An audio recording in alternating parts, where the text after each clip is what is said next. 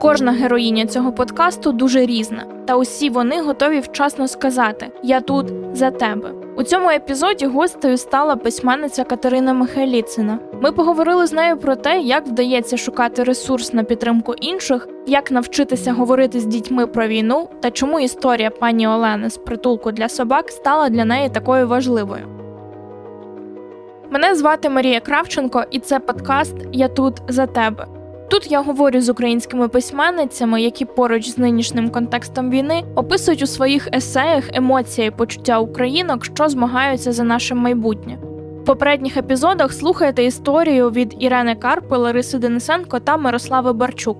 Цей подкаст з'явився з одноіменного проекту, який реалізовує український пен, Reporters, Айзон Медіа та фонд Ізоляція за підтримки The New Democracy Fund у рамках співпраці з Данським інститутом культури.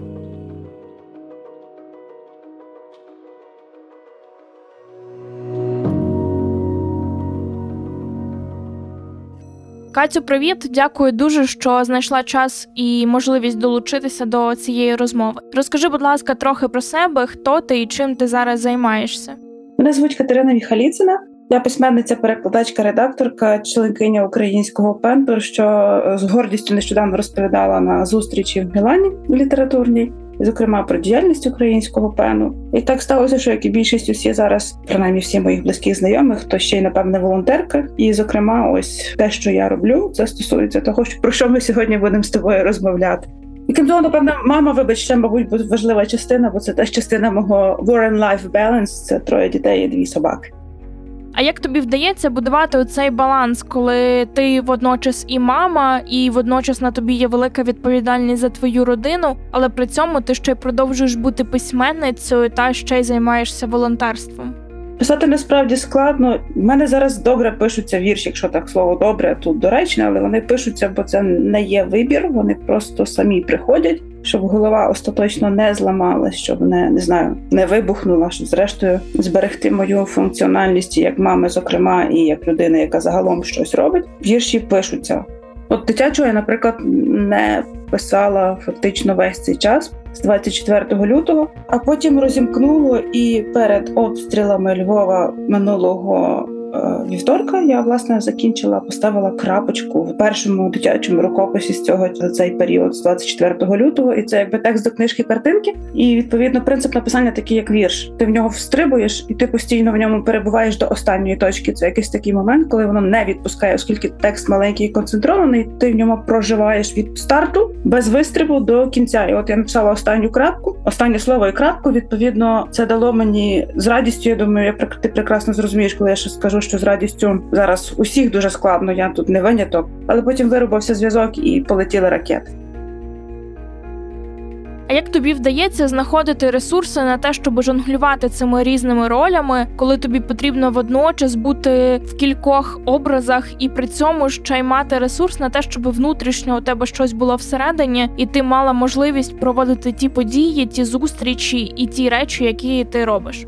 У нас просто на певних стосунках з чоловіком дуже сильна взаємопідтримка. Це якісь такі моменти підхоплення одне одного. Партнер підхоплює там, де відчуваєшся, що хтось інший сильніше провалюється. Наприклад, є якісь моменти, які ми навіть не проговорюємо, тому що на жаль, немає тут немає сили на проговорити. Але ми 20 років разом. Якісь механізми взаємодії вже напрацьовані, і вони зараз страшенно рятують, тому що певні речі можна робити без слів і без проговорення, на яке теж іде ресурс. А ресурс потрібен у нас один старший син студент, середня донька підлітка і найменшому синові 5 років. І вони всі дуже по-різному реагують насправді на те, що відбувається довкола. Найстарший, звісно, найосмисленіше донька. Я її взяла з собою моє робоче відрядження до Мілану, і це був наш мама-донька час. І вочевидь, це було дуже на користь для нас обох. Але я в неї питала дозволу, чи можу я збиралась про це окремо писати пост на Фейсбуці, чи можу я скористатися її досвідом, умовно, щоб його ословити на публіку. Вона виїхала. Це був перший її виїзд за кордон, умовно кажучи, це виїзд з країни з війною у безпечний світ, де все світиться, де люди готуються до різдва. Три дні нехай ми були в Мілані. З них точно півтора вона не могла себе зібрати зібрати докупи, бо їй було добре. Вона реагувала на те, що вона бачила, і це красиво, і все красиво. Але водночас вона постійно казала: Мама, наскільки ж я інакше від всіх тут довкола? Дивись, як на мене дивляться ці підлітки. Вони точно бачать все, що в мені не так. Все, оце наше спілкування всередині йшло на нормалізацію її відчуттів через війну. Що я почуваю себе загроженою навіть тут я дивно реагую на освітлення. Боже, дивися, дивися, дивися. Вони не економно використовують світло. В них отут оцього Санта Клауса можна було б вже не підсвічувати. Все це все і так помітно.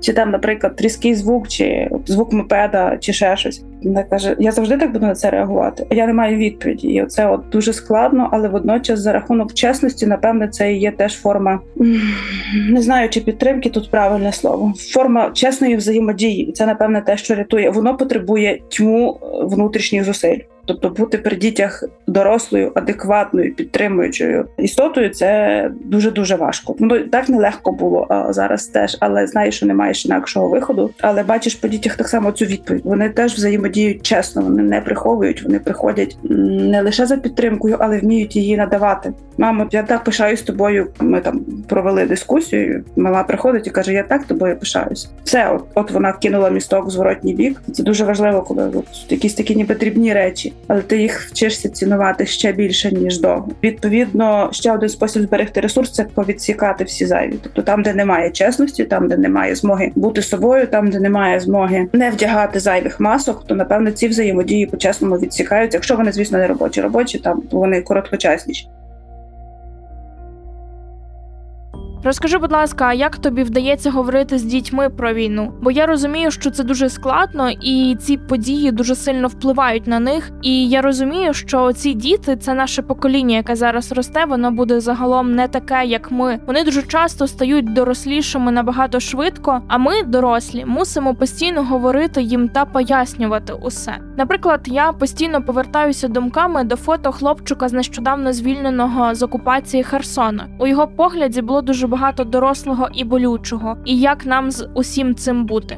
Бачиш, знову ж таки, мені здається, що тут принцип чесності, якщо стосується як говорити, то це завжди принцип чесності. І якщо нема ресурсу говорити, а на те, щоб говорити, потрібно відповідати чесно або реагувати на дитячу емоцію, дорослому поруч потрібен ресурс. З ресурсами зараз не те, що проблема, а вже катастрофа, враховуючи все, що відбувається, плюс навіть елементарну зиму, що ми входимо в цей темний період, природній темний період, і це теж на нас впливає. То чесніше сказати, я зараз не можу, не маю сили. Я подумаю, і ми тоді поговоримо. Що би не відбувалось довкола, ми мусимо поважати одне одного, сприймати одне одного з власним власними кордонами і можливостями. Можливо, за рахунок цього якраз діти і дорослішають за рахунок цієї чесності, там де це звісно проговорюється, не всі проговорюють. З мого досвіду спілкування з дітьми власними, з дітьми в бібліотеках, з досвіду спілкування дітьми за кордоном, все рівно найкращий варіант чесність. І іноді ця чесність полягає в тому, що ми не чіпаємо тему війни. І якщо я можу його дати годину, бавлячись, хіхочучи, даючи себе, не знаю, їжачками, робили вправо на їжачка, ржали всі. Ну тому що це Оця от навіть комусь здається, комусь ні, але поки це взаємодія, навіть безсловесна, вона якось включає якісь зовсім інші речі в мозку, ніж зазвичай це включено. Те саме було з дітьми в Харкові. Ми з пеном їздили з Володією Ярмоленком, Танією Гарковою, Вахтангом Кібуладзе, Танією Терен, і так само і з Олею Русіною ми мали зустріч в опосховищі з дітьми. Причому, коли їх навіть не запитуєш, розкажіть про Харків, і вони розповідають, в мене улюблене місце було там, а в мене там, і його вже немає. І ось тобі точку болю. Ну тобто на, на рівні, коли їм стає безпечно, вони самі видають точки болю. Чи коли ми займалися в бібліотеці Львівській дитячій з дітками, теж малювали бабу, де щось там це робила. Під кінець я намалювала рожевого котика, бо дівчинка не хотіла йти з цей. Її молодшу сестричку вже по час було спати. Я намалювала їй цього рожевого котика, щоб її можна було вигуляти. До мене прийшов інший хлопчик. Такий він весь час був дуже тихий з на цій зустрічі. Каже: можна мені теж котика намалювати? Кажу, вибирай колір, буде будеш сам малювати, чи я тобі малюйте мені. Він вибрав теж цього рожевого, яскраво рожевого такого котика. І я його постійно запитую: малюємо там крапочки, смужечки, чи просто він мені в якийсь момент е, він розказує, що ми малюємо. Значить, отут вуса, отут він має усміхатися. Тут, будь ласка, шосту лапу довалюйте коту. Ну бо вони йому потрібні. І потім в якийсь момент він просто кладе голову мені на плече і каже: Знаєте, цей кіт не переселенець. Він просто приїхав до бабусі на канікули. Він з Києва, він повернеться додому. Мене аж о, я до той пори, це вже пройшло скільки місяців, а я до той пори захлинаюсь, тому що наскільки слово з однієї фрази він, він точно не переселенець. Він просто приїхав на канікули. Наскільки треба зараз бути уважними словами, особливо з називанням. Очевидь, переселена людина звучить менш боляче ніж переселенець чи біженець, і це точно те, що ми можемо зробити для цих переселених людей, використовувати менш болючу форму в щоденному спілкуванні не тригерити там, де можна не тригерити, не мірятися силами і стражданнями. Я була не готова до питання, з якого виросла власне книжка. Оця що я кажу, що я завершила рукопис. Найменший син запитав, якщо Путін зникне, чи одразу зупиниться війна. Ви з чоловіком на кілька секунд замерли і вирішили говорити чесно, що ні. Ну тому що це не тільки його рук справа, там ціла нація відповідальна. Малий походив, походив, походив, походив. Прибіг із наступним запитанням: Мамо, як виглядають росіяни? Е, Мама підвисла зовсім. А ти як їх уявляєш дитину? А він мені каже, що як монстри. Ну тобто монстри, як монстри, там волохаті, оці, оці сказати своїй дитині п'ятилітній, що росіяни такі ж люди, і побачити, як це відзеркалюється. Це для нього був світ зламався на цьому моменті. Він більше нічого не запитав, але мені відповісти було дуже складно.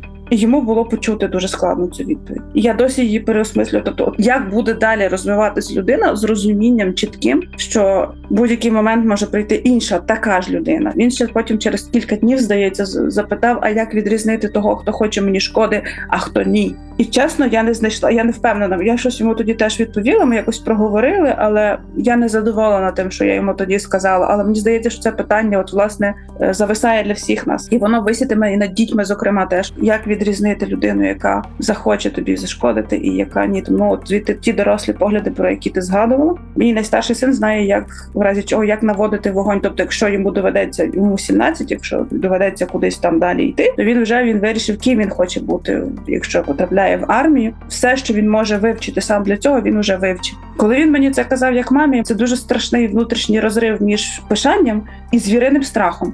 Бо я пишаю, що він це знає.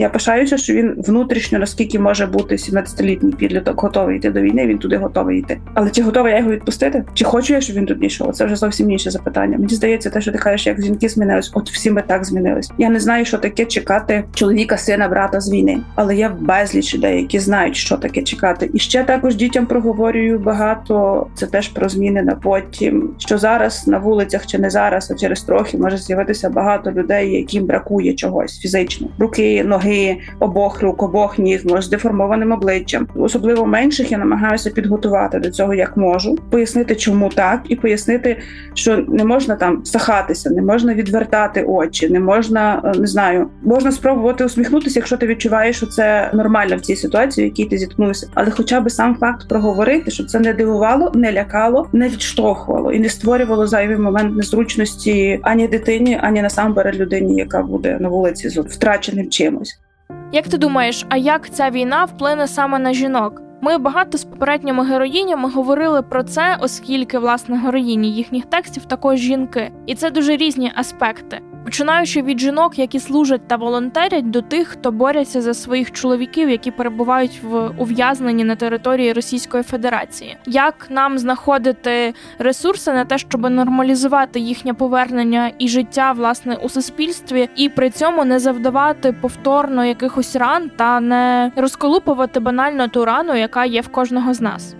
Якщо ти кажеш про жінок, то все це насправді найбільше лягає все ж таки на жіночі плечі. Все, тобто, оця внутрішня величезна емоційна робота при браку свого ресурсу, мамська робота, незалежно на мені здається, тут ми, тобто в межах країни чи за кордоном, це все рівно мамські плечі. Оця емоційна робота насамперед з дітьми. Це мама. Ну так склалося. Я в принципі маю дуже багато знайомих включених чоловіків, але є роз'єднані родини. Хтось за кордоном, хтось воює, хтось дуже різні ситуації. І все ж таки так традиційно склалося. Жінка більше часу проводить з дітьми. Відповідно, все, що стосується емоційних змін від якби вловлювання моменту цього, як змінюється моя дитина, де треба підхопити, що треба зробити, що таке панічна атака, як з нею поводитися від елементарних безпекових норм. Зайвий раз нагадати, що ми робимо, коли включається повітряна тривога. Зрештою, навіть в школі, от я дивлюсь, вчительки зараз переважно ну, завжди були. Це жінки в бібліотеці працюють жінки. Все це люди, які взаємодіють з іншими людьми. Тобто величезний момент ось цього моральної, емоційної взаємодії це якраз на жіночих плечах. Зрештою, в моєму досвіді не узагальнюю жодним чином, але людей, які приходять з війни, з ними працюють в сенсі як психологи або просто як моральна підтримка, як це не назви. Це теж жіночі плечі, це теж жіночий фронт робіт. Знаєш, ця фраза про кисневу маску, яку треба спершу вдіти на себе, а потім на інших, як на мене, стала своєрідним гаслом цієї повномасштабної війни. І я по собі відчуваю, що коли я починаю забагато на себе брати і не маю, наприклад, навіть банального відпочинку, то не маю можливості сказати іншим, що я можу бути за них, я можу бути тут, і все тому, що я просто не можу навіть сказати цього собі. Наприклад, я нещодавно була в перинатальному центрі в Харкові і бачила там, як виходжують щойно передчасно народжених дітей. І я постійно думаю про те, що ми вкладаємо мільйон грошей та сил у те, щоб життя продовжувалося і з'являлося. А в цей час росіяни вкладають такі ж мільйони у те, щоб це життя забрати, знищити та повністю зруйнувати. Це от теж дуже гарно кажеш. Іноді ресурс потрібен на те, щоб просто розплющити очі і почати новий день. А ти ж як розплющиш очі, це на тебе навалиться зараз все, що треба зробити. Тому та киснева маска на себе це дуже важливо, але ну для мене це не є вивчено. Я чесно, от добровільно примусово зараз цього м- вчуся, бо інакше не можеш. Ресурс потрібен навіть на те, щоб підтримувати рутину тобто приготувати їсти. Причому бажано смачно, і це допомагає. Зібратися разом за столом це теж допомагає. Ресурс потрібен на те, щоб свідчити. Напевне, люди довкола мене враховували те, що я мама трьох дітей, я сама не враховувала. І от тільки звалившись геть клубочком, сусліком здохленьким біля своїх собачок, я зрозуміла, що стоп, пора коли я планую якісь речі, якщо наскільки вони даються зараз планувати, я мушу врахувати ось це. Я так думаю, що нам ще треба дуже планувати момент на видих, тому що можливо, бо я, наприклад, була в Ізюмі теж, коли стоїш біля цих свіжих могил, воно якось ніби не можна сказати, що ти щось сильно відчуваєш. Радше в моєму випадку це завмирання, але потім після завмирання приходить оце розклинення і усвідомлення, що ти пережив. І, мабуть, на цей нюанс треба теж нарешті навчитися собі давати. От якщо ми побули там, то там, то там, то зробили те, то побачили те то зрештою пережили. Тобто, що це дійсно величезна, те, що я казала, емоційна праця. Поїхати побути в перинатальному центрі в Харкові, постояти поруч з іконами, які в піску в Ізюмському тому новому шматочку цвинтаря, задокументувати злочини, як робить це Вікторія Мелін, чи ще інші люди. Це все наша внутрішня величезна ціна і робота. І ми маємо повне право на видих, кому скільки треба, там не знаю, день, скількись там не шторити себе, що я нічого не зробила. Розкажи, будь ласка, чому ти вирішила розповісти саме історію Олени у своєму тексті? Наскільки я розумію, ти дуже сильно любиш собак, і для тебе це є дуже важливим.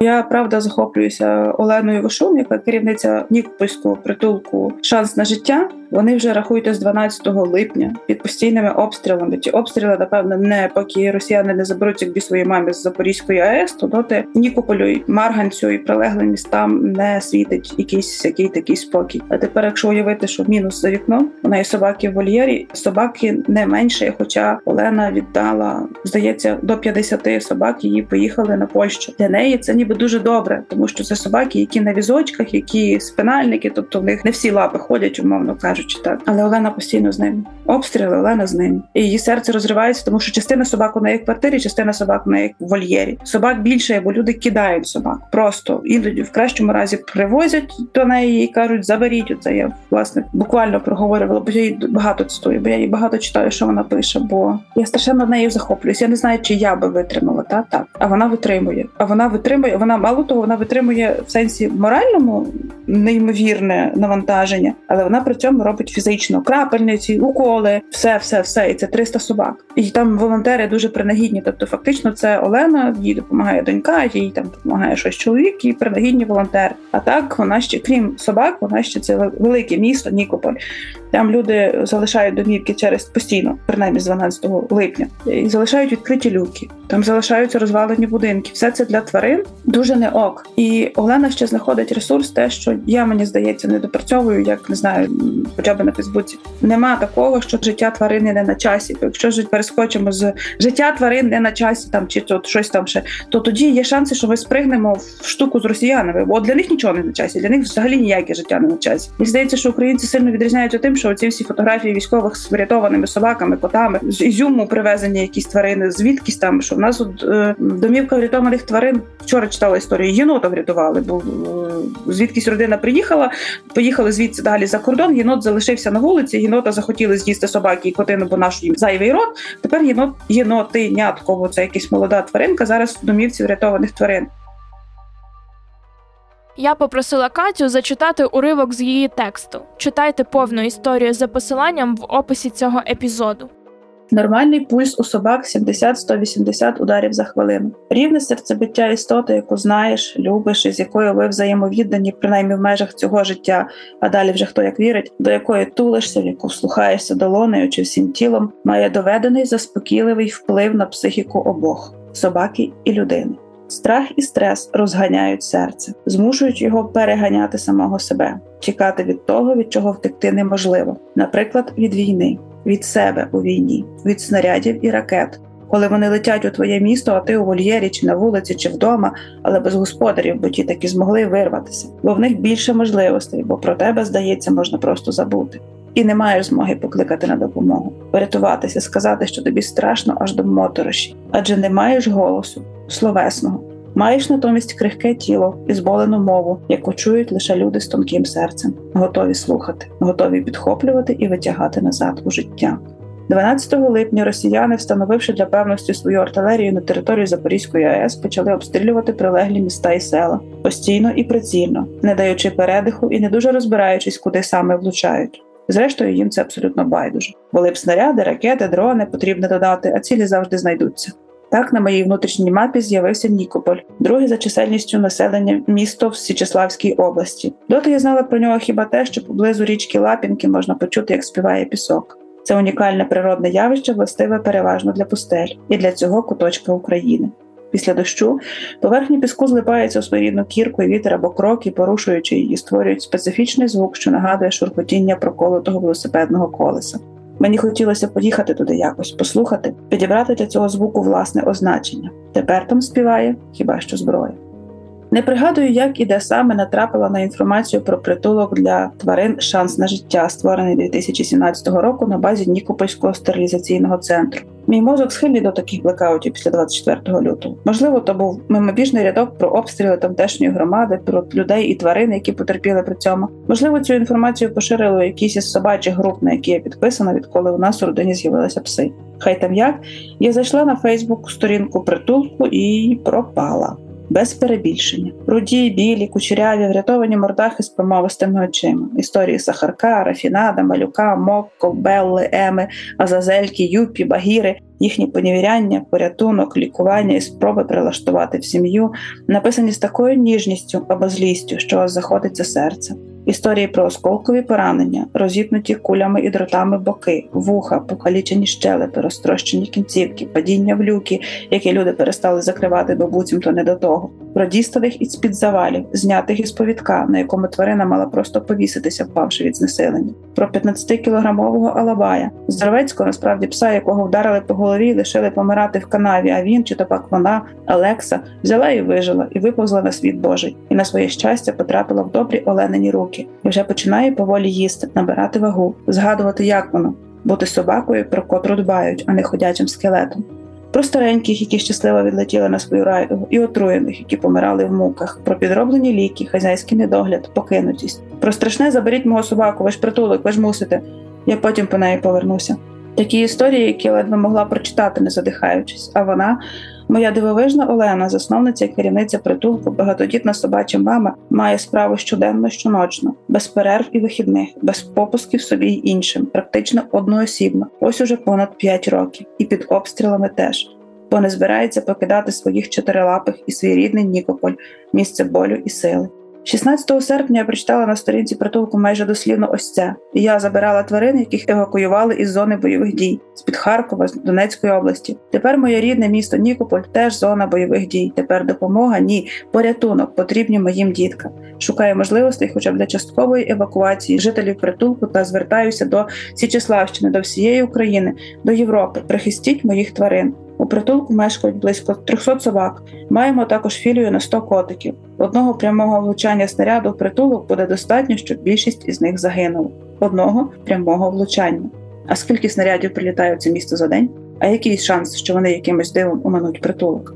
Прочитала, виявилась, і наступного дня кілька разів намагалася додзвонитись Олені, щоб запитати, чим і ще може допомогти, окрім як переказати кошти. Бо цього мало, катастрофічно, бо собаку вже третього у звичайній львівській квартирі ми поки що не можемо собі дозволити. З міркувань здорового глузду і через те, що поки триває війна, ніхто насправді не гарантує, що якоїсь миті не доведеться виїжджати і нам. Врешті вона відповіла на якісь із моїх дзвінків. Так, Олена, так і з шансом на життя. Перепрошую, не можу зараз говорити. Нас знову обстріляли, і у мене на руках помирає собака. Просто зараз. Наберу вас пізніше. Це вперше я почула її голос, і ніколи, повірте, його не забуду. До найлегшого здригання, до найдрібніших, розпачливих і впертих інтонацій людини, яка боролася з життя іншої істоти до останнього. А програвши цю битву не через власне безсилля, а через російську агресію, через бездушність загарбників, які прийшли на цю землю з метою вбивати, байдуже кого і як, просто була поруч і дивилась, як згасає погляд, як поривчисте собаче дихання, поволі вдихає, поки не зупиняється зовсім. Тримала за морду чи лапу, я впевнена, і шепотіла: Не бійся, я з тобою, я тут, іди спокійно, тебе більше ніхто не злякає і не скривдить. Так почалося наше знайомство, і лише згодом я дізналася, що Олена не планувала цього ні притулку, ні того, що весь її час займатимуть тварини. Історик і правник за фахом вона мала успішну юридичну практику, дім, родину. То на те Олена з дитинства боялася псів, бо колись ще як була школяркою, на неї не летіла безпритульна зграя, і хтось із зайд укусив її. Вже дорослою вона погамувала цей страх, але від собак про всяк випадок трималася на безпечній дистанції. Доки одного дня в її житті не стався він Соломон. Підкинутий у двір кумирний цуцик, зовсім дитятко, якого вона не змогла обійти, залишити на призволяще.